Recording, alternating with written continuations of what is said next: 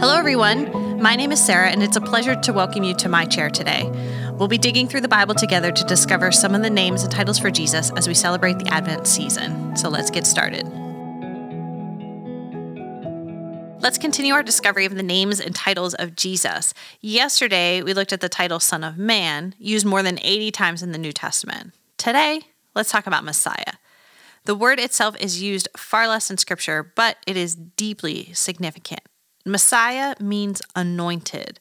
In the Old Testament, all kings and prophets and priests were anointed in the name of God to perform the duties and functions of the office kings to rule, priests to lead worship, prophets to speak the words of God. Now remember Genesis 3:15 from yesterday, right? The first hint of the gospel. It pointed to a future day when the son of a woman would crush the enemy. And everything, everything in God's story that followed would be a shadow of the son, would be pointing to the son who would come. So, as the kings ruled, and the priests sacrificed, and the prophets spoke, they all did so in hope and anticipation of the day that God would finally bring the fullness of his justice and the fullness of his grace and his mercy to the problem of sin and ultimate victory over the enemy. And so, who were they all waiting for? Well, they were waiting for the Messiah. And the idea that the Messiah will be a descendant of King David is first established by God in 2 Samuel 7:16. God promises David, Your house and your kingdom will endure forever before me. Your throne will be established forever. This is a promise that God will forever be faithful and merciful to his people. It's a promise of relationship with his people. It's a promise of an eternal throne. It's a promise of peace and security for God's people. And what's so very cool is that Jesus would come as the better king. He would come as the better priest and the better prophet. Jesus fulfills each of these roles through his life, death, and resurrection. He's the perfect ruler, he's the head of the church.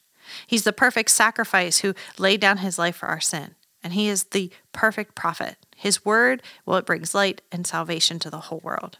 And through him, one day, all things will be made new. Perfect peace will be established when he returns a second time, and all the promises of God are finally and fully fulfilled. The people then were waiting for a Messiah, and when he came, he was far greater than they had hoped for. Just one more thought. The Hebrew Messiah, that word in Greek became Christos. And so the name of Jesus Christ means the anointed one who saves. Isn't that cool? Let's close with one of the royal psalms that points to Jesus, the anointed one, the Messiah. It says, I will sing of the steadfast love of the Lord forever.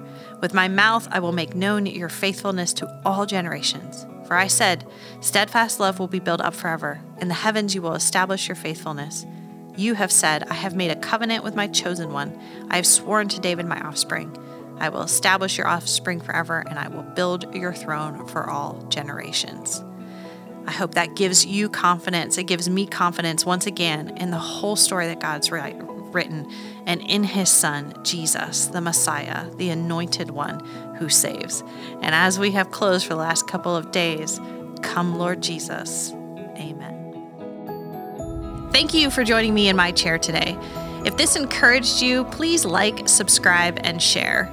And if you'd like to share something you're learning about Jesus with me, shoot me an email at Sarah, that's with an H, at whoisgrace.com. And for more resources from Grace Church, visit whoisgrace.com forward slash read.